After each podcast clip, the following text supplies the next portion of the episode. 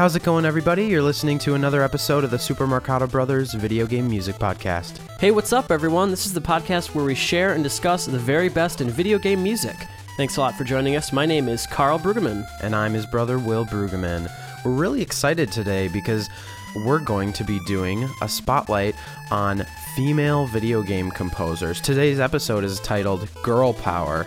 Yeah, so one of the reasons we wanted to do this is because it's just a great I guess gimmick, it's a great excuse to just play some of the best, most classic video game music ever composed. Um, one really interesting thing historically about video game music is that in the early days, you know, kind of the most classic era, the 8 bit and the 16 bit era, arguably it was dominated by female composers Right. in a lot of ways which the reason why that's so special is because if you're talking about other kinds of music film music rock music popular music that's usually not the case Right. um, so that's why i think that's something that's so unique and specific to video game music it's really um, part of the tradition it's an important thing to talk about so we're really excited to focus on some of these legendary female Right. composers today Well, yeah, something that's just kind of unfortunate about the history of music, and especially if you look at the history of classical music, it's primarily sort of a boys' club, and Yeah. a lot of that has to do more with uh, women's rights uh, throughout history and um, just you know not being allowed to compose music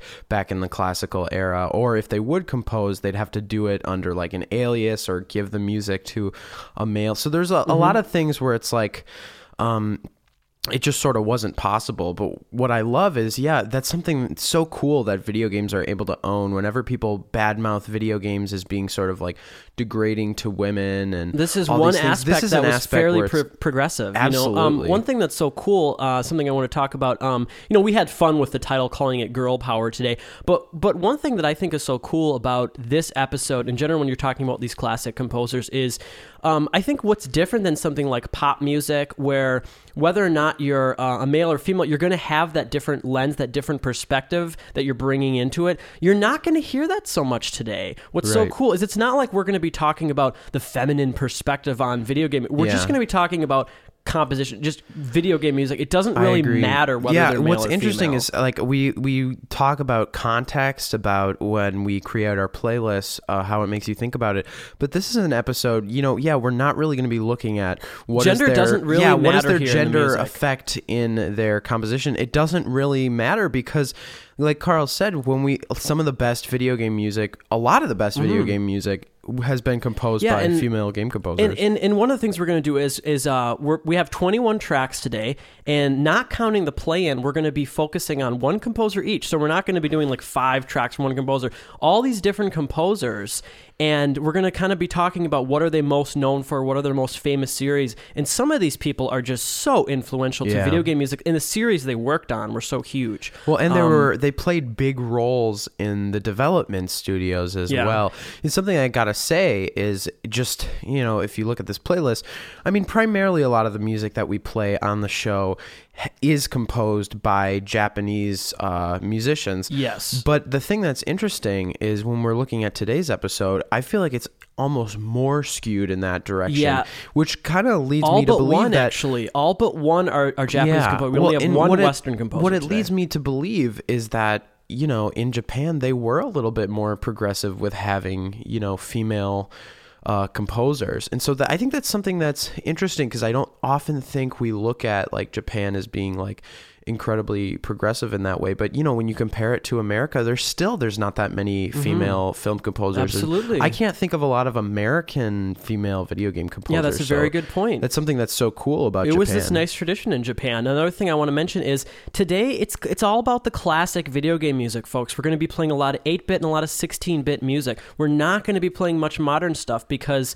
what I would say is, you know, once a lot of these classic composers retired, and that happened in the late 90s, early 2000s. Some of them are still active, but a lot of them are not.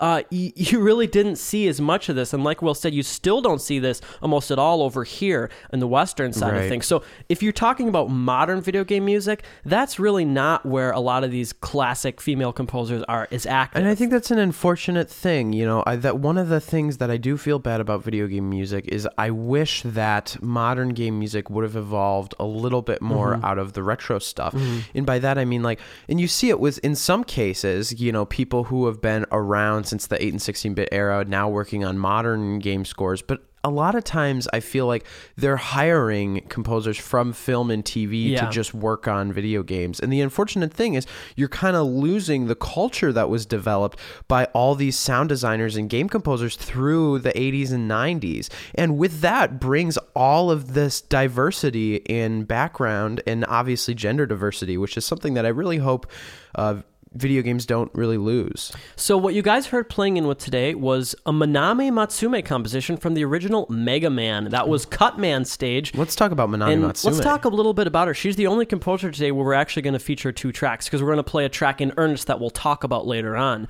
But Manami Matsumae, wow, really one of the most influential, huge, not just female, but video game composers ever. She was obviously famous for the first Mega Man soundtrack, and she also did um, sound effects for Mega Man 2. A lot of people don't know that. Right. So just really important um, kind and of establishing did the uh, traditions. work with Takashi Tateishi Yep. on she collaborated with Airman of Airman Yeah. stage. Uh, also, she did the music for UN Squadron, also known as Area 88, which you know how we feel about that, guys. Yeah, Manami Matsumae is a fantastic video game composer. She has a wonderful gift for melody. It's something that I'd recommend you check out. I think we tweeted about this a while ago, Mm-hmm. but you can go look at our posts on our Facebook page and find a link to this uh, interview that was done with her for the upcoming Mighty Number Nine project. The sort of uh, it's the game that's being made by the original Mega Man creators, and she's doing the music along with fantastic. Takashi Tateishi. Yeah. yeah. So Will's gonna probably next week on Show and Tell he might he might play that. But she also did Magic Sword. She was a member of the original Alph Lyla, the Capcom in-house band. So yeah, that's Manami. Let's move on now though, and we're gonna start things off today with a track by Miki Higashino, a classic Konami composer that is known primarily for her work on the Gradius series. We're gonna play a track from Life Force, also known as Salamander, and we're going to play the arcade version. She also worked on the very first Teenage Mutant Ninja Turtles game. She also worked on the Suikoden series later Right. on. But yeah, this is Life Force. Let's play a track called Burn the Wind.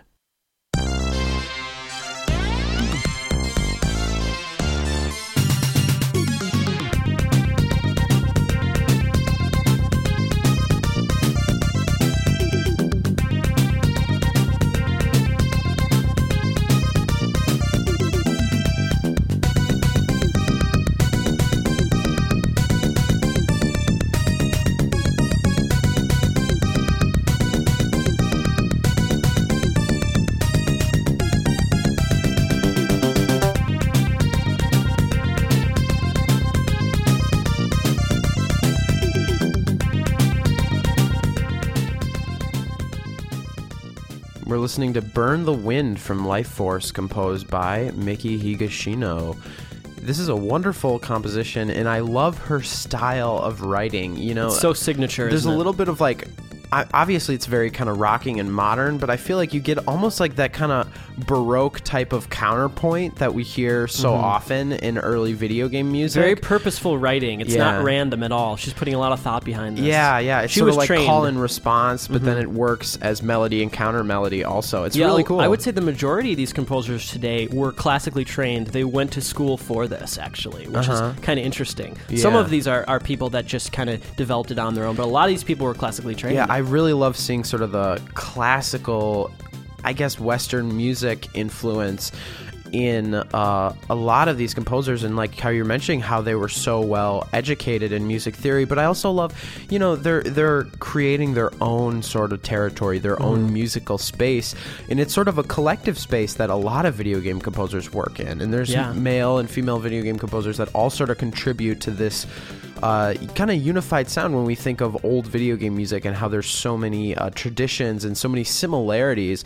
Um, that's what I think is really interesting is you have people who are very well educated in music theory, but then you have people who aren't and are sort of going by ear, Mm-hmm. and they're all able to sort of exist in that space and contribute and it, it's, it's this kind of beautiful collective thing that I yeah, really I, love. I really like the arcade version of this soundtrack. We played a long time ago some of the NES tracks from Life Force. I actually kind of prefer the arcade version. It's nice to hear the, the all the channels are panned in a certain way, so you can really pick out the melody and the harmony. Yeah, and that counterpoint is more active in, in this way. So Yeah, something that I love about this Life Force soundtrack is Miki Higashino does such a wonderful job of using the music to sort of paint a picture of the environment. Mm-hmm. It gives you a very sense of sort of high flying. There's a yeah. sense of altitude that is yeah. conveyed in so many ways. Part of it in this one, it's conveyed by the ascending lines. But I remember uh, when we that first life force check that there's that sort of like sense yeah. of flying that we talked about how is able to be captured and yeah and this game also awesome. was also worked on by other composers such as Hidenori Miyazawa but we do know that this particular track was composed by Miki Higashino and that's something else I want to talk about is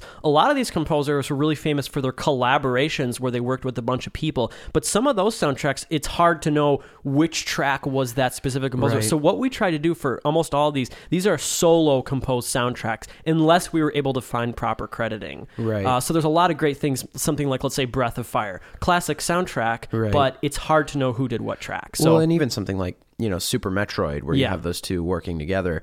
Uh, but you know, luckily for that, we did have crediting. Well, yeah, and the thing is also we want to do something very uh, classic from these composers' repertoire. We don't want to do something kind of obscure. We want to show them in their prime. So- yeah.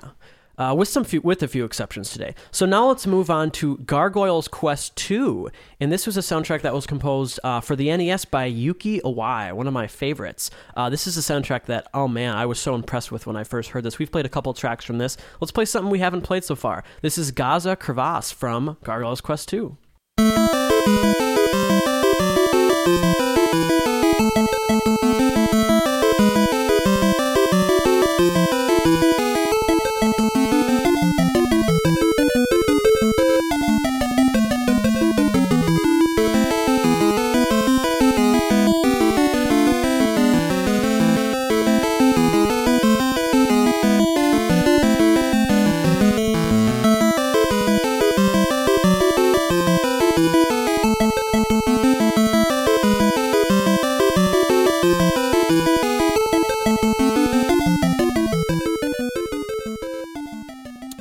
Great track. You're listening to Gaza Crevasse from Gargoyles Quest 2 for the NES, composed by the wonderful Yuki Iwai. And I just want to mention a couple of the soundtracks she's known for. She did Mega Man X with a bunch of people, but she did Mega Man X2 all by herself. So that was a, a solo soundtrack that I'm a really big fan of. We, we went with this soundtrack today for her, but she also did Final Fight 2, and she did a lot of the Versus series, so like X Men versus Street Fighter. She worked on some of the later uh, games in that series as well. But wow, what a talent! Yeah, this is a wonderful track. And again, this gets back to what we're talking about of the classical music influence in video games. And the Gargoyles uh, Quest soundtrack very heavily is doing this. Um, It's something we kind of get with a lot of those more spookier medieval kind of soundtracks where they're really trying to sound like classical music.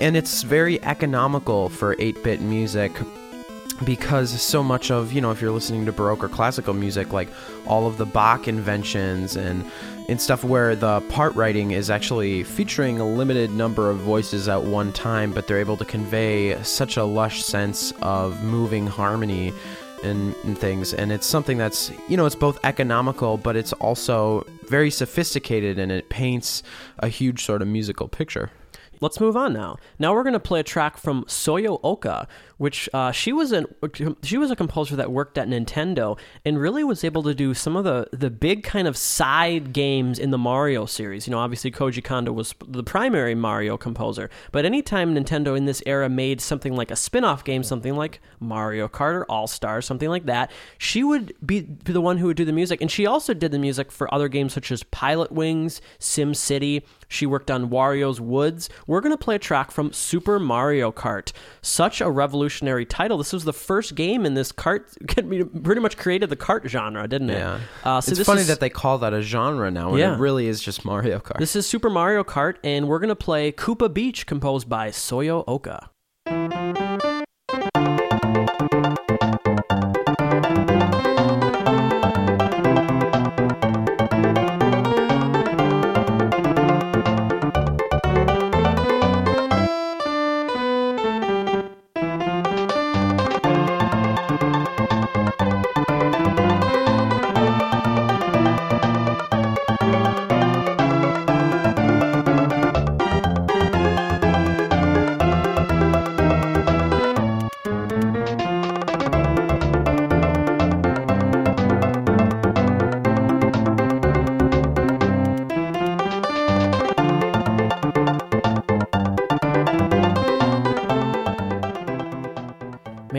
Piece of music. This is by Soyo Oka. You're listening to Koopa Beach from Super Mario Kart for the SNES. This is probably one of the strongest pieces of music melodically in this soundtrack.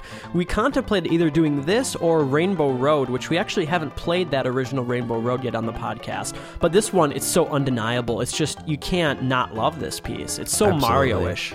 Well, yeah, uh, Soyo Oka is just really one of those composers who's so influenced by uh, the work of Koji Kondo because, like you said, she really, a lot of her assignments, especially in the earlier days, were working on in the Mario series, even as a spin off game. And something that I think is so important is she really did start to establish the style of Mario Kart music, how it's going to be similar to the games and how it's going to be different.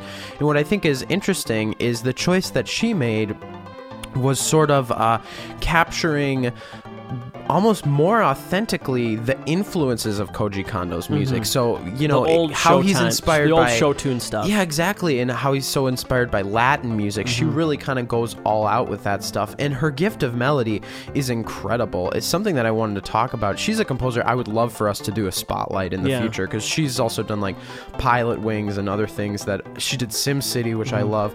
But All Stars, her work on All Stars is so interesting. And I kind of, I don't know, there's a lot, I've listened to that soundtrack so much and I've thought a lot about it because the thing that I notice is she almost gets better as the soundtrack goes on. Right. And by For better, I one, mean two, and she's three. Mm-hmm. more faithful to the originals. And I, I suspect that she may have approached doing that soundtrack in a way of, if not skepticism, sort of not necessarily appreciating uh, the brilliance of As Koji much, Kondo's music. yeah. And by the end, I think she really uh, knew what made it tick. And so that's what's so cool is when you hear her going for uh, Mario soundtracks in the future. It's really very too authentic. bad that she didn't keep going. I think she retired a little bit early uh, because at that point she was kind of this expert of Mario music. I would love to hear Yeah. what she did. Well, yeah, in so you know, many for ways. like Galaxy or something. I'd love to hear new compositions. Well, yeah, and the thing that's so incredible is this first Super Mario Kart is probably the best soundtrack in the whole Mario Kart series. Mm-hmm. I mean, like, this it's 64 so, definitely, It's almost yeah. canon with the mainline Mario series. That's how it's good so it is. good. Yeah. So uh, we're gonna now move on to one of the most um, prolific female composers today. This is Michiru Yamane. She is known, obviously, most of all for the Castlevania series. She did so many games in this series, including probably the most famous and well loved Castlevania Symphony of the Night. We're going to play a track from Castlevania Bloodlines for the Sega Genesis. Uh, some other things that Michiru worked on was the Nemesis series, as well as the Ganbare Goemon series. So, a lot of great work for Konami. Let's play a track from Bloodlines called The Prayer of a Tragic Queen, Stage 5. This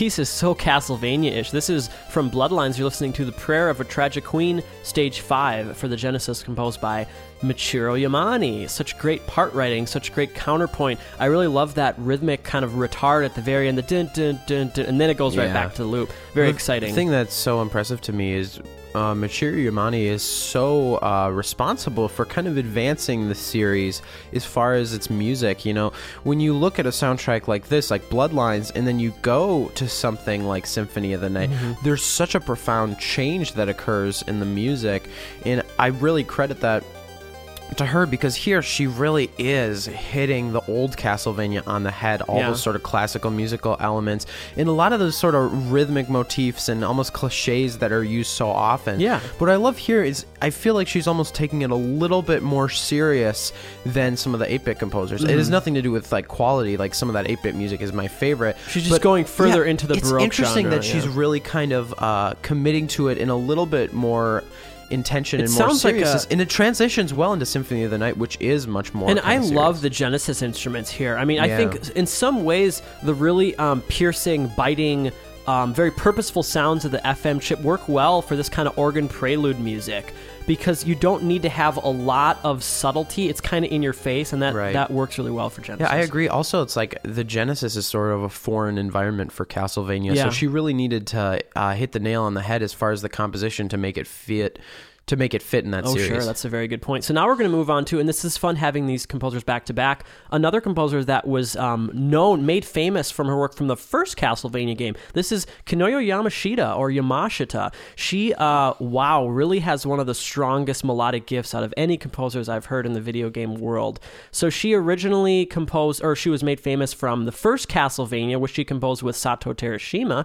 Um, but after that, she went on to work on um, some freelance stuff. She worked on what we're going to play is we're going to play a track from Mega Man X3 for the Super Nintendo. But she also did some great stuff like King's Valley 2. Um, she was a member originally of the Konami Kukeiha Club. She even did something like Mark Davis Fishing Master, which we're a big fan of on the yeah, podcast. she's a legendary uh, video game composer. Probably, Power I don't know. When I think of like um, the main female game composers, I mean, the first people I think of is probably her and somebody like Manami Matsumae. Yeah, Yoko Shimomura as well. Yeah, so we're going to play a track from Mega Man X3. This is one of my favorite tracks on the soundtrack. It's a really great example of her strong melodic gift. This is Gravity Beetle, composed by Kinuyo Yamashita.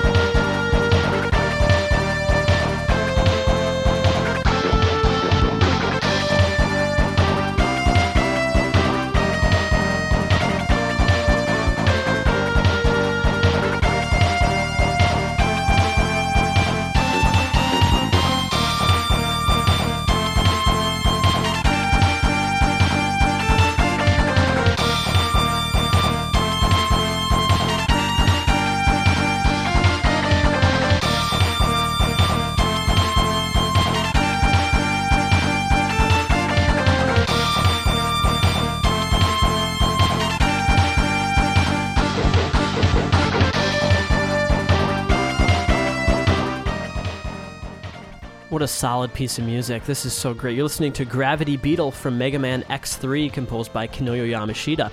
I think it's so cool how the original Mega Man X was very popular and well received, but it was so many composers working on it. The second one was just Yuki Iwai, and the third one was just Kinuyo Yamashita. Mm-hmm. It's it's a really good choice. I think the second and third are better than the first, in my opinion. Right. Yeah, as far as the music, yes, sometimes you get the issue of almost having too many cooks in the Yeah. Uh, but But yeah, did they did these composers ever carry the the torch of that first game? Didn't they? Yeah, and what I think is interesting is especially Kinuyo Yamashita, she really has such a reverence for the old Mega Man. Mm-hmm. And I feel like that's such a big part of her composition is, you know, Castlevania and Mega Man are kind of similar compositionally. The thing is Castlevania sort of makes its distinction in its reference to like classical music and trying to have those horror cliche elements.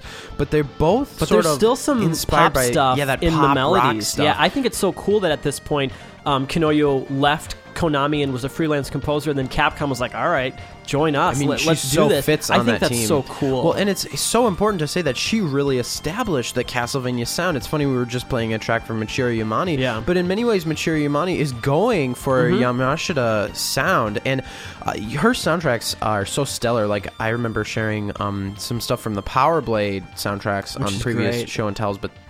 That's all great. She's a wonderful composer. Yeah. I think my She's favorite track from this game is the Zero's. intro stage. Well, the mm-hmm. Zero's theme oh, also okay. is probably my favorite. I also That's really like the intro great. stage as well, the one that holds on that nine for a long Yeah. time. That's great. All right, let's move on, folks. We're now going to move on to Michiko Naruke. She is known pretty much only, and this is a, a nice thing to be known for, for the Wild Arms series. She did almost all the music for this series. It's such a great series. I'm a really big fan of the Wild Arms series. Uh, we're going to play a track from Wild Arms 2.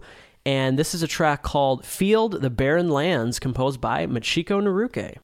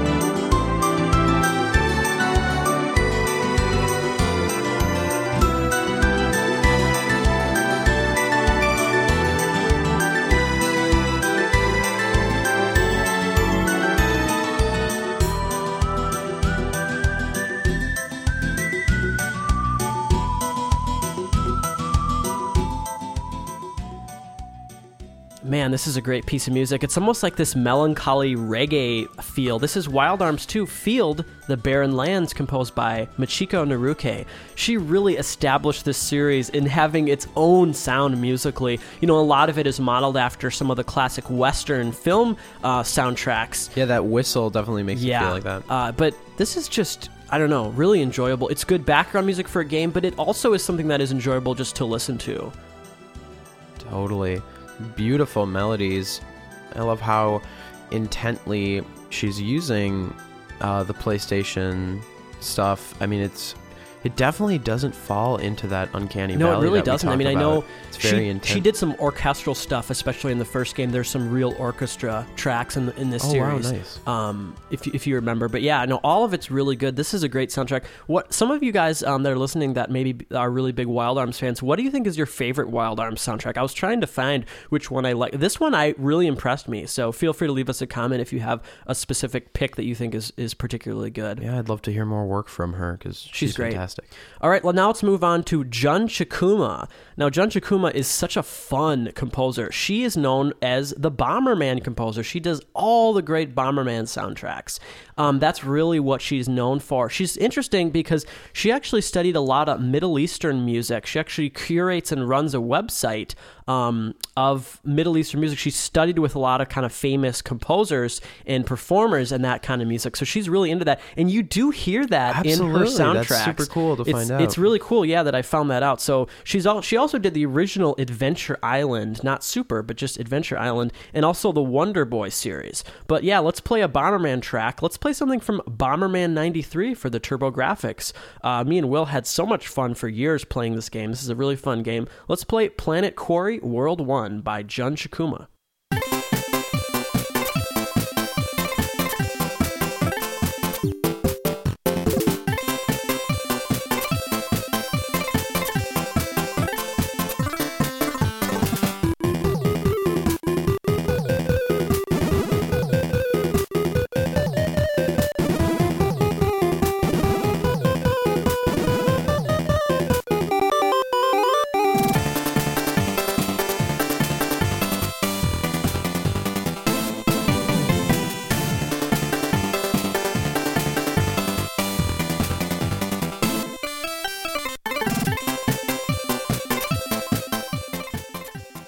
Gosh, this one is so much fun. Such a great treat to have this on the playlist. This is our track of the week on our TG16 episode. Yeah, this is awesome. This is Planet Quarry 1 1 from Bomberman 93, composed by Jun Chikuma. And yeah, it's really interesting. In this section, you can hear that uh, harmonic minor, which is such a signature Yeah, of the Middle, Middle Eastern, music. influence, and I was just talking about that, uh, specifically Tunisian style composition. Uh, I guess she studied under studied under a few um, professors in composition um, at um, institutes, I, I believe in Turkey. Um, but yeah, she, she actually runs uh, ArabMusic.com is a website that she she runs. So she's really into Arabic music, uh, which, which is super cool. Uh, but yeah, this is such a fun. She has a really quirky, interesting mix of of uh, composition for the Bomberman series. It's very fun and goofy. Some of it is um, chaotic.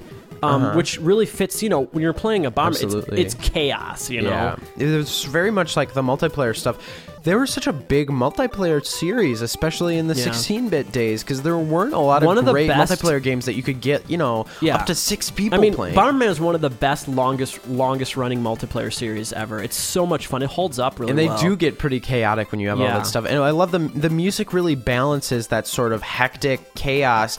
Not too much dissonance there, which I really like because it Mm-hmm. always retains sort of a goofy, fun nature. But the melodies in this are so great. And what I love is the type of music where it's not taking itself too seriously. Yeah. So it's not sort of glamorizing its You know what's my it's other- just sort of playing through them. My other favorite track from the soundtrack is the one that starts off with um. Yeah. Yeah. That one is so Right. cool. Well, and that that's sort of the little barman theme. Uh-huh. It's all over. she uses that to great effect. So cool. Uh, we're going to now move on to one of my favorite composers on this list today. This is Minako Adachi. Not one of the most famous uh, composers today, but I'm a really big fan of her work. You'll know her from the soundtrack Riviera the Promised Land, which came out for the Game Boy Advance, as well as the Wonder Swan. She also did the original Summon Night, as well as Summon Night Swordcraft Story 1 and 2, which I'm a big, big fan. I think in the future we might do some sort of uh, episode on those two soundtracks. But I'm going to play a track from Summon Night Swordcraft Story 2 for the Game Boy Advance. And this track was composed by Minako Adachi. This is On to Battle.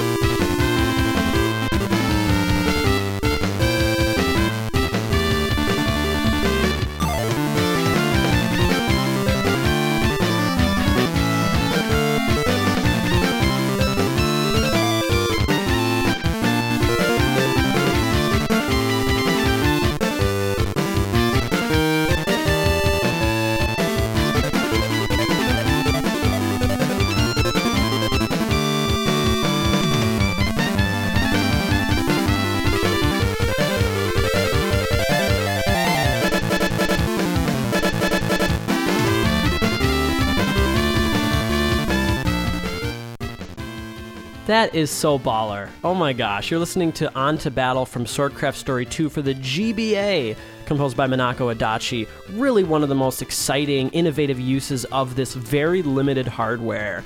Wow, she's an absolute master. It keeps going and going and going. It's like Sonic music times 10 as far as the exciting interaction between all the colors. It's brilliant. It's just, oh my gosh, is it fun. Absolutely. Yeah, I mean, so many times we hear music on the GBA, you know, great musically, but it's being kind of held back by the She's sounds of the embracing the sounds here. Well, and she's kind of just like passing them by by having Mm-hmm. music with such a level of intricacy and it's moving at such a blistering pace. At least all those underneath sort of arpeggiated lines are just going at a blazing fast speed. I would love to hear a remix of this. Yeah, and, and again, it's like it's using that stuff for intention. I think one of my favorite things they do on the GBA is using those more 8 bit PSG esque mm-hmm. kind of sounds. The uh, legacy channels them- from the Game Boy. Yeah, making them sort of sound uh, as if they're like intentionally like Yeah. digital by having Electronic. Mm-hmm. like a brass instrument for the lead, but then by having that, yeah, when they use it like this crazy like synth line, it doesn't really evoke the sound of any kind of earthly instrument. Yeah, digital Adachi and has some of my favorite like part writing in video game music. Just all of her exciting her arpeggios, everything is so thoughtfully you can composed. tell yeah she takes Oh, a long time to like uh craft these specific arpeggios but it really pays off because then you know you don't have to use that many channels and you get Yeah. such a lush uh soundscape What a master. So now we're going to move on to another Minako. This is fun. I wanted to put these composers back to back. Uh, this is Minako Hamano, which is known primarily for her work in the Metroid series. She worked so much with Kenji Yamamoto. Her very first project was when she was 24 years old for Super Metroid. gosh that's Yeah, crazy that this is her first game she also though but she did uh link's awakening she Yeah. composed a large number of the tracks Which was a big game, deal for her is- at that time. Uh, that's a huge personal favorite of mine. There's Mm-hmm. some great stuff, and she worked with Kazumi Totaka, another sort of master of Mm-hmm. that Game Boy generation. But yeah, Super Metroid. This is one of the premier best soundtracks. Yeah, and she did some great stuff. Kenji Yamamoto did more tracks. He did all the really famous, like well loved stuff. You know, all the Brinstar themes and stuff like that. What I will say Magmor though, Caverns, a lot but of the stuff that she's done is some of the Yeah. most acclaimed. she did themes the, in the opening. She also did all the Maridia themes. She did the ending, and this theme we're playing, the Ridley's theme. This is the boss, the main boss And theme. this has endured for the entire Mm-hmm. series. Practically every single game uh, since Super Metroid has used this melody. So yeah, Minako Hamano also worked on um, Metroid Zero Mission, Metroid Prime Two and Three, I believe. Donkey Kong Country Returns. She's a part of the team uh, that Kenji Yamamoto Yeah. works with. Well, and So- she worked on Metroid Fusion without uh, Kenji Yamamoto. I think, He- I think he did sound composer. effects, I believe. Oh, he Yeah. did sound design, So- but uh, she did music. So let's play Super Metroid Ridley's theme, composed by Minako Hamano.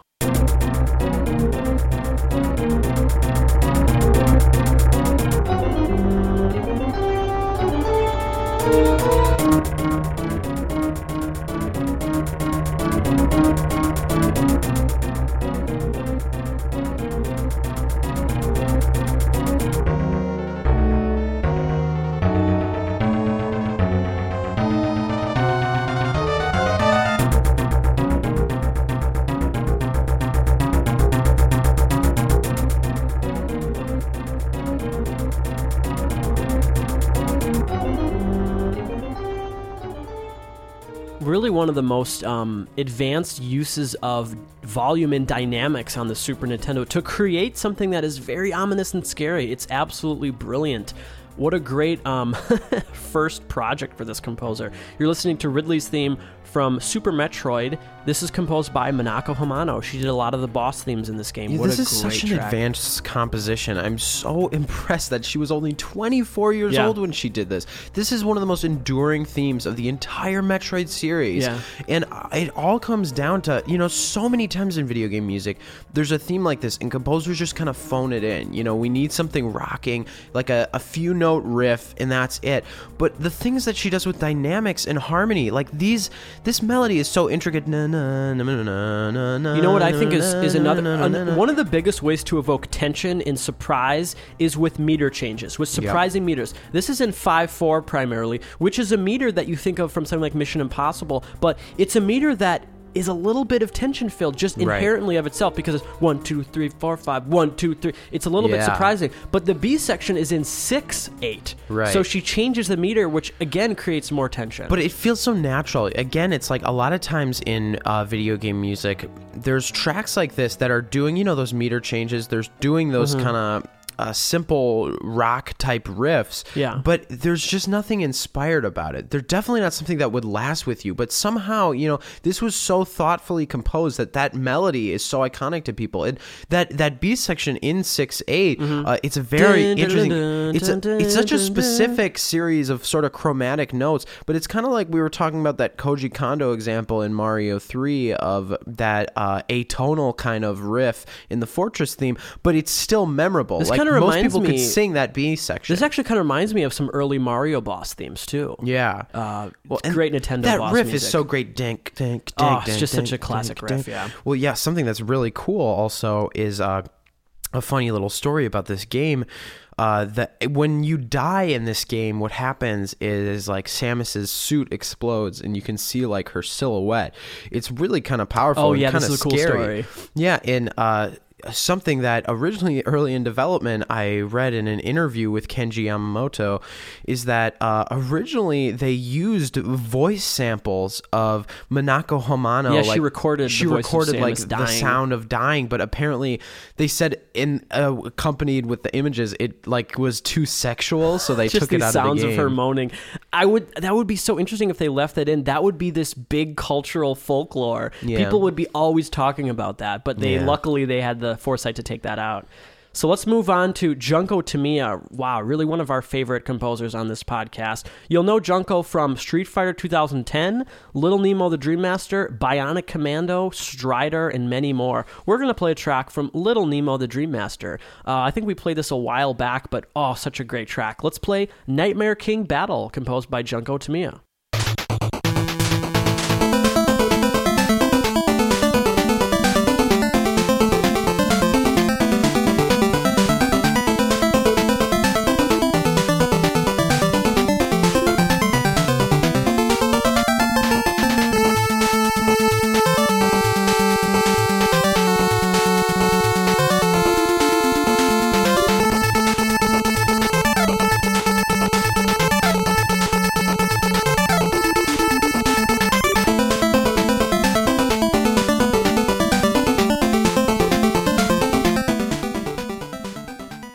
Rocking track is called Nightmare King Battle from Little Nemo the Dream Master, composed by the legendary 8 bit composer Junko Tamiya.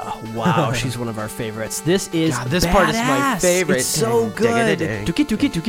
The bass line, the triplets, the portamento. It rocks. She has such a great use. this part sounds like an alarm is going yeah, off, doesn't it? well, she has such a great use of that NES. You know, I'd say outside of uh, Tim and Jeff Follin, she's one of my favorite 8-bit composers as far as sort of Pushing? pushing, the boundaries of you know sound and music and really getting it to kind of shred and rock. Particularly on Street Fighter 2010, I yeah, would say. well, and the thing that. I'll say is I love the Follin brothers and Tim Follin specifically, but you know sometimes that stuff really kind of gets in your face, and it's Mm-hmm. really trying to make you aware of the fact that they're pushing the boundaries.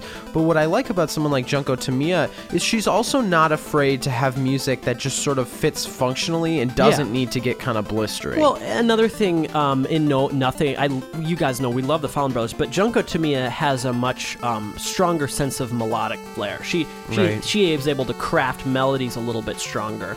Yeah, which I think um, sort of allows it to be sort of these classic 8 bit themes, oftentimes. And this soundtrack Yeah. in particular, Little Nemo the Dream Master, is very kind of, um, I guess I'd call it like a cult video game soundtrack because it's very kind of well received and really popular. But the game wasn't very popular, Mm-hmm. Okay. and not a lot of people that aren't really hardcore into video game music are really aware of it. But amongst that community, you know, this soundtrack is legendary. And so, So good. I'm really glad that we're able to play a track from this composer because she is one of our favorites here on the podcast. She rocks. She rocks hardcore. All right, folks, we're now going to move on to Yuka Tsujiyoko, a Nintendo composer that is known for the Fire Emblem series. Some people equate her to the female Uematsu. Uh, really, when you think about how much music she created for the series, um, and did a great job of fitting it to the visuals and to the to the gameplay experience, uh, that's a very kind of worthy comparison here. So yeah, this is Tsujiyoko. We're to play a track from the Super Nintendo game Fire Emblem Seisen no Keifu, which I believe was the fourth game in the series. Let's play a track we have yet to play so far on this show. This is Chapter 6, Inheritor of the Light.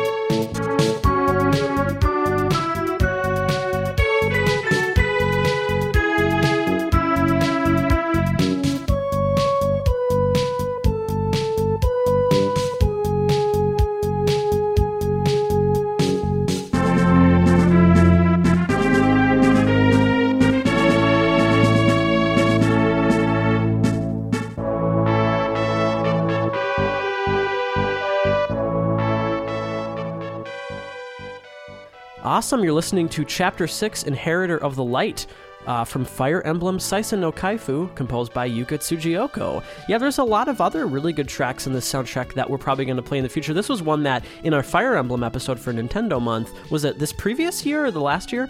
Um, Will had the opportunity to, to lo- wi- listen and whittle down this soundtrack, but great soundtrack. Yeah, I really enjoyed it. And what something that's so cool is this composer uh, has really she was the primary composer for practically every game in the series Yeah. from the beginning. It's super impressive, and she's really uh, she really deserves a lot of credit for sort of establishing the style of the music of Fire Emblem. And I think it's something that those two composers, Rei Kondo and Hiroki Morishita, definitely took notice of when they were working on the most recent Fire Emblem Awakening and sort of how they expanded. Well, they used that. her main theme all over the game, Right. game as well. But yeah, yeah, wow. I mean, so many classic themes that come out of the series that you hear in the Smash Brothers series. Um, and yeah, I mean, as far as Nintendo goes, really one of the longest running female composers in that company. So now we're going to move on to Ayako Mori, and she was a Capcom composer known uh, for her work on the very first game, Ghosts and Goblins. She created that famous theme that was used not only in later iterations of the series, but just in other video games. Like I think there's even like a Mega Man game that uses that theme almost as an Easter egg. So yeah, yeah, it's wonderful. It, this this whole uh, series, you know, Ghouls and Ghosts, Ghosts and Goblins, very inspired by Castlevania. It's one of the most Yeah. challenging series So- around, but there's some great music. So yeah, Ayako Mori. We're actually going to play the version from the second game, the arcade game Ghouls and Ghosts. But this is the same theme that Mori wrote in the first game. So let's play that right now. This is stage one from Ghouls and Ghosts, originally composed by Ayako Mori.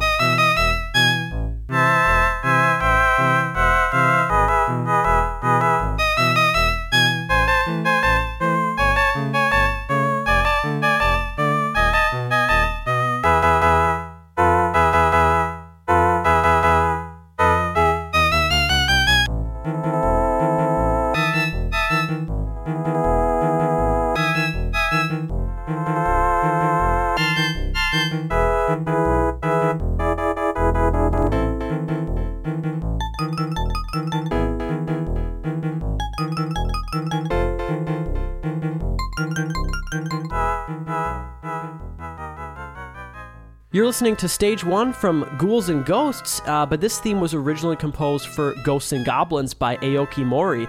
This soundtrack, Ghouls and Ghosts, was worked on by another female composer, Tamayo Kawamoto. She's a great composer as well, and she did the Stage 2 theme I found out, which we played last week. It wasn't a Tim Follin composition, it was a Kawamoto composition. Oh, cool. So she did that track. Um, but yeah, this one was originally from the first game, right? Well, Yeah, absolutely. And yeah, this composer is also fantastic. It's sort of nice knockout two female composers in one track. But uh, yeah, because this is an Ayako Mori composition, but this arrangement is done by Tamayo Kawamoto. So it's kind of cool. It's in a little bit of a different kind of meter and feel. And Yeah. I think it really almost does justice to the sort of classic nature of that melody, almost a little more than the original uh, Ghosts Okay. and Goblins version. now the Ghosts and Goblins that came out for the arcade as well, or just the NES? It came out for the arcade. Okay, cool. Uh, they both came out for the arcade. So the first one, Ghosts and Goblins, was ported to the Nintendo, and then uh, Ghosts and, or Ghouls and Ghosts. Ghosts was ported to the Super Nintendo as Super, Super, Ghouls, and Ghosts. And yeah, Ghosts. Mari Yamaguchi worked on that one. So very cool. Lots of great female composers in this series. All right, now let's move on to this week's track of the week. Man, so excited to play this track. Um, this is from Rockman and Forte, which was a Super Famicom soundtrack that was composed by a few great composers. Most notably, uh, Naoshi Mizuta did the bulk of the compositions. He did the opening stage, really some of the best tracks in this game. But we're going to play a track that was composed by Akari Kaida, who was a great female composer that worked on Capcom. Some of the other things she did was Breath of Fire 3 for the PS1, Dino Crisis. As of late, she did Okami. She worked on that with some other composers, as well as Mega Man 10. She contributed a little bit. Oh, nice. So, this is a track that she did. This is Ground Man. One of the most signature, interesting, unique pieces of music in this game was very influential to me in one of my tracks called Man Rock Stage 1. Such a great piece of music. Here is Ground Man from Rockman and Forte.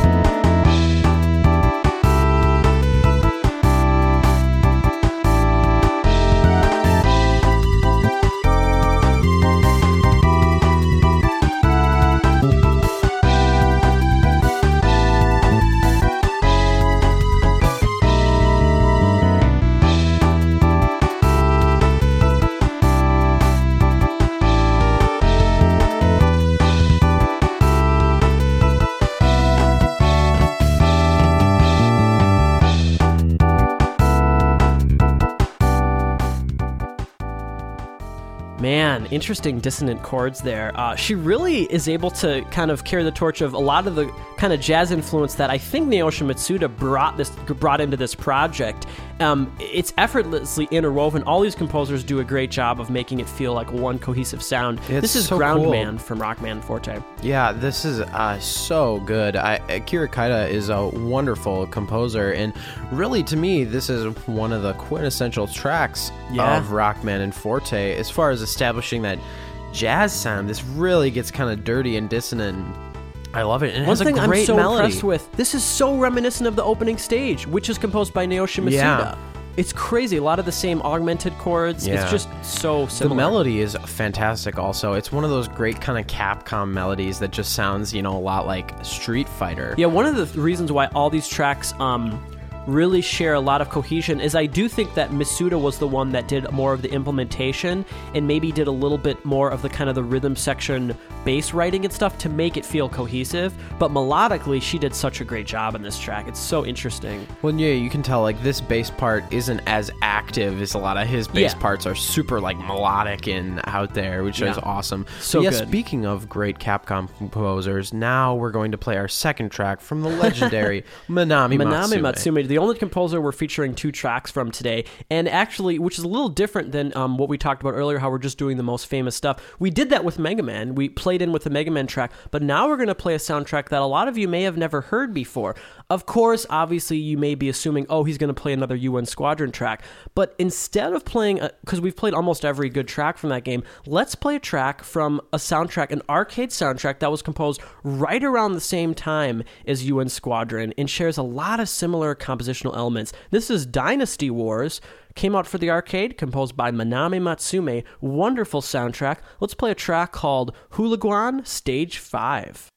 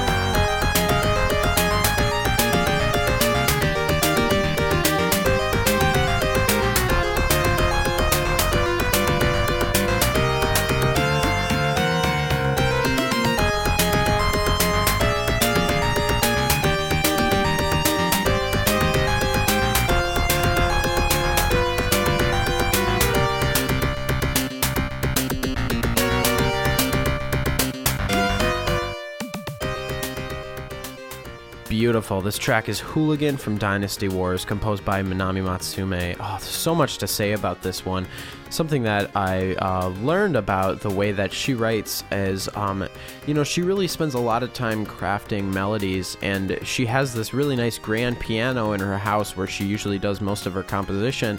And what's interesting is you see like footage of her like playing some of her themes. She plays them way slower without any of sort of the rhythmic elements, and she just focuses on the chords and melody. Yeah. which is why I think her melodies are so good. Because I agree. I think inside every great Mega Man or UN Squadron track, you could slow it down and just play the melody and chords on piano and be very But lush the and reason why I love arcade music is that she's able to keep the form going and add the solo section, Yeah. which you don't primarily hear in console music. You hear a lot more in arcade music. Longer forms, stretching it out longer, kind of rewarding the player with these musical Easter eggs if they're still surviving. Yeah, this chord progression here brilliant. is such great jazz. Recently, I've been getting into a lot of old sort of jazz standards in I like uh, torch songs and stuff, and they're um, this really reminds me of the song "Autumn Leaves." Yeah, some similar chord changes to Uh, that. but beautiful progression, and yeah, I love that. You know, you can have that sort of rock section transform into something more jazz. But so yeah, yeah, her melodies just- are fantastic. I was happy to um, introduce that soundtrack on the podcast. We haven't played it before, and really not any more obscure than UN Squadron. Those two games are fairly similar as far as how popular they were. I don't think both of them are super famous, but we love UN Right. Squadron so much. So now let's move on to the only Western composer we're featuring today. This is Eveline Fischer, and she is now known as Eveline Novakovic. Uh, Fischer was her maiden name. She worked on Donkey Kong Country and Donkey Kong Country 3, Diddy Kong's Double Trouble. Now, David Wise did most of the tracks for the first game. She did a couple. She did the bulk of Donkey Kong Country 3, so that's what we're going to be focusing on today. Well, and she did some very notable tracks in the original Ice Donkey Kong Cave Country. Chant. Well, and for example, dun, Dun, dun, right. Dun, yeah, so we're going to play a track from Donkey Kong Country 3. She worked at Rare and she would go on to do some voice acting. She actually was the voice of Joanna Dark yeah. in Perfect Dark. But yeah, we're going to play a track from Donkey Kong Country 3. This is Frosty Frolics, composed by Eveline Fischer.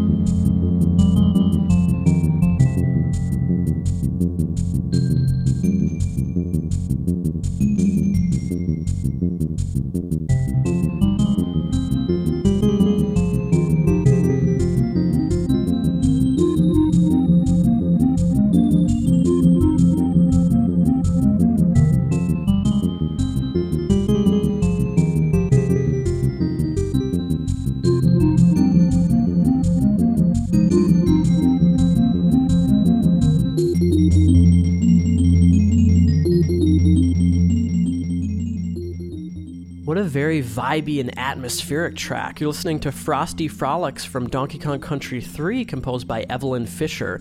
Wow, you know, in some ways, she even gets a little bit more sophisticated and authentic to like electronic music than even Dave does. I mean, this soundtrack is so atmospheric and much more experimental, I would say, than the first two soundtracks. She really gets interested with these very small rhythmic fragments that are repeated almost across, like over the bar, to create really kind of interesting rhythmic dissonance in the soundtrack. And in general, the soundtrack. Some polyrhythms. Yeah, some polyrhythm. This soundtrack goes in directions that is very surprising for the Donkey Kong Country series. There's a couple tracks, um, most notably Water World, that get very tragic and sad, Yeah. which is interesting. But this is one of the most uh, Yeah, there's a sort of a, a definitely a melancholy sound to a lot of her music. But what I like is she is sort of continuing the style of Dave Wise's music. I think the Mm. biggest difference is just their own personal compositional differences. You know, Yeah. because they both are going for that kind of vibey, atmospheric stuff, and also that sort of fun kind of jazz stuff.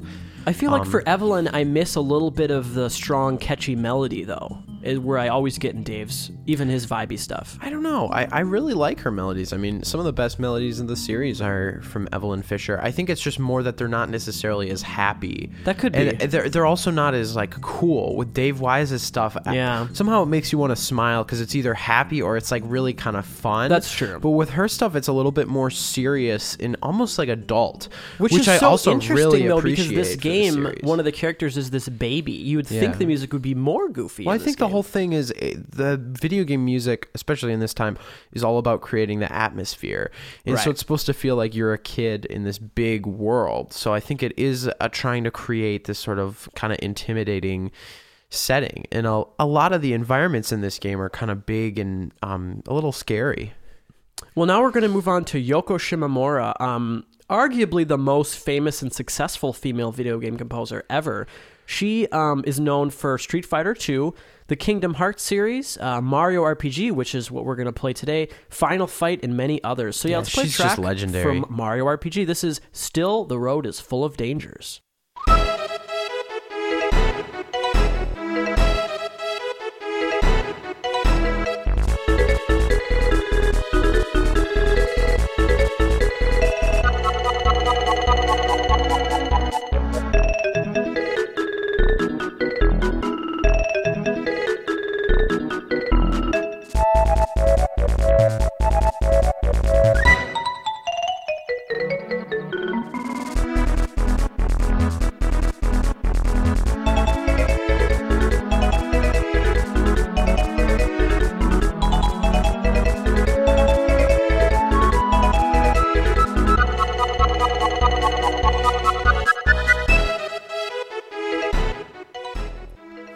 That piece puts a smile on my face. You're listening to Still the Road is Full of Dangers from Mario RPG, composed by Yoko Shimomura. Man, this um just like instrumentally, as far as the, the sample pack she chose, really nails the Mario. It feels like I'm in Mario, you know, the yeah universe, right? One Yeah. thing that I think is interesting is I hear some classical influence in some part writing that is reminiscent of future games in the Mario series, which I think is so impressive. She was able to have this cross because this is a crossover game. It's an RPG game, so she was able to kind of establish some um, new traditions, but also make it feel at home with Yoko Koji stuff. Shimomura is just a legend. Like honestly, even if she only did Street Fighter 2, she would still be a legend Yeah. because that's one of the most popular video game soundtracks of all time.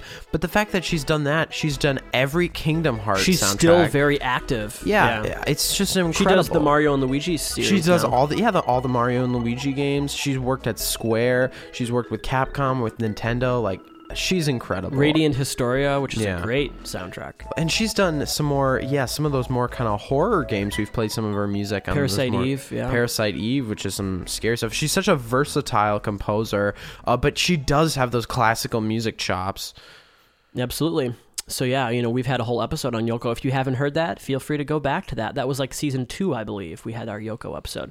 All right, now let's move on to an interesting choice. This is Yuki Kajiura. Now, Yuki Kajiura is, you know how guys we played that track from earlier, Wild Arms 2. This is that and this are the only kind of quote modern tracks we're playing today. Most of it is retro. This is a slightly more modern track. She's a composer that is known primarily for her her just huge work on the anime. She does so many Japanese anime soundtracks. And as you guys know, a lot of those are turned into video games. So she's done a lot of great work in the video game world as well. She's known for the Xenosaga series. We're going to play a track from Xenosaga episode 3. She also did Blood the Last Vampire. Uh, this is Yuki Kajiura. Yeah, we're to play a track from Xenosaga episode 3. Uh, it's it's it's also called Also Sprach Zarathustra. That's the subtext of this game. We're to play a really interesting. Listen to the rhythms of this piece. This is an orchestral track called "We've Got to Believe in Something." Here we go.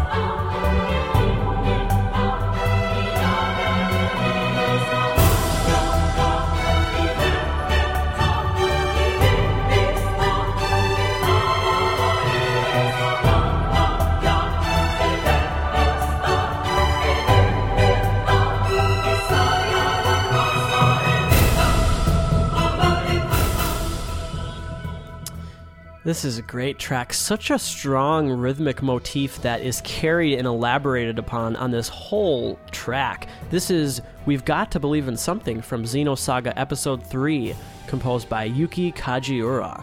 This is an immediate track. As soon as I heard this, I liked it right away. Yeah.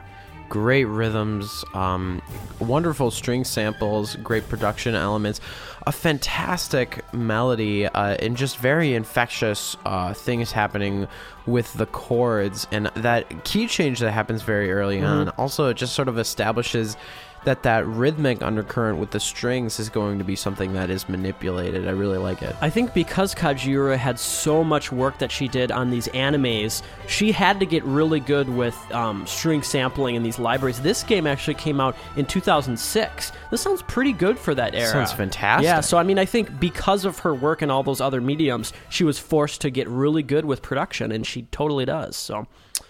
That's great. We have a couple more tracks today, guys. I'm really excited about this next track. Let's go back to Nintendo, and we're going to play a track from Yumiko Kanki. Now, she was this composer that I'm so interested in, and I wish that she did more, but she pretty much only did two games, and they both happen to be very good. She did F Zero as well uh, she worked on that collaboratively with another composer but she also did star fox 2 the great canceled game that you know i think is so good musically and She's never saw the light of day. I, I- she's yeah, so I really good. wish you would have heard more. yeah she both of these were collaborative soundtracks but this is a track she did. This is battle against mirage dragon. It's a battle track that comes later in the game and i think it's very sophisticated and very cool. So please enjoy battle against mirage dragon from star fox 2「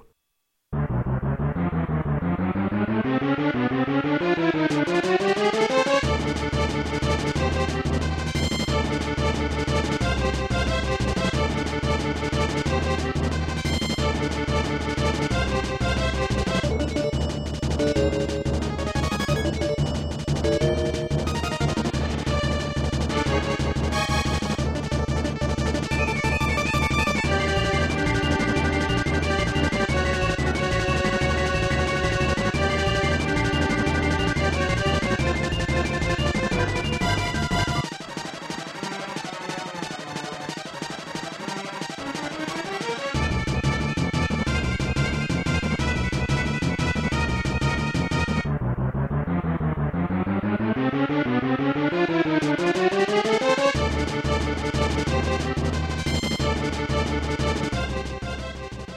I love the brass call and response you're hearing there. Really interesting stuff. You're listening to Battle Against Mirage Dragon from Star Fox 2, composed by Yumiko Kanki. I hear a lot of similar instruments and compositional techniques from Eladard, which is that great theme from Star Fox 2. Right. I love the sample set that they're used that is used in this game. Well, yeah, it's the same ones from the original Star Fox, which mm-hmm. gives it that cohesion. I really wish this game would have seen the light of day. Yeah. But yeah, gosh, Yumiko Kanki, she's such a talented composer, and she's responsible for some of the best themes in F Zero. Yeah. like such as Mute City Mute or City. Silence, which Yeah. are some of the best themes in the game. And Absolutely. it's crazy to think that she didn't have like a huge long running career in games. But I'm so curious to hear more from this composer. I know, me too. I would love some of these composers that are kind of old and retired to come back, you know, and do like a new F Zero or a new Star Fox. And Gosh, oh man, it'd be that'd great. be great. Now we're going to move on to the last track today. We're going to talk about this is from Mega Man 5 for the NES, and it was composed by Mari Yamaguchi. The last big name that I think we really need to talk about today, other than the composer we're going to play out with. Um, Mari Yamaguchi, known for some of her work with the Mega Man series, Magical Quest starring Mickey Mouse, Breath of Fire. Final Fight 2, and like we said before, Super Ghouls and Ghosts. She was a great sound designer on the Super Nintendo. She did sound design on Super Ghouls and Ghosts, some new compositions, sound design and implementation on UN Squadron for the Super NES. She was the one who picked all the instruments for that. Most of the music obviously was already composed by Manami Matsumae, but she's also a great composer in her own right. So she did by herself Mega Man 5 for the NES, which I happen to love. So let's play Dr. Wily's Castle Stage. Here we go.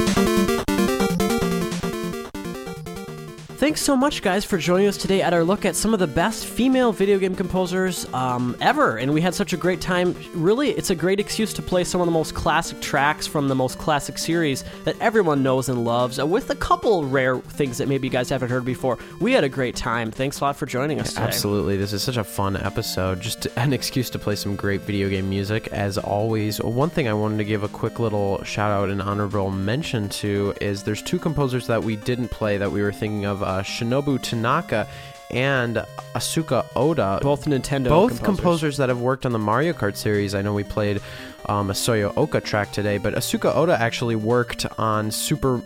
Worked on New Super Mario Brothers with Hajime Wakai and Twilight uh, Princess. Twilight Princess with Toru Minagishi, and Min- Shinobu Tanaka did Mario Sunshine, Sunshine, and worked with Kenta Nagata on Yeah, Double Dash. part of the reason is a lot of them, those collaborative soundtracks. It's hard to know which tracks. Yeah. Also, I, I don't think you know if it if it's up against them versus Soyo Oka. I mean, I think Soyo Yeah. Oka's more talented. Yeah, no, that that those were some honorable mentions. One thing we just want to say is the track we're playing out with today is a Mieko Ishikawa track. You know, we guys we recently had that Falcom episode. Mieko Ishikawa definitely needs to be on this episode. So we're gonna play out with a beautiful track of hers from Legend of Heroes 2. But one thing I wanted to mention is tomorrow my album Sonic Esque Volume 4 comes out. You know, technically tonight at midnight if you're listening to this on Monday.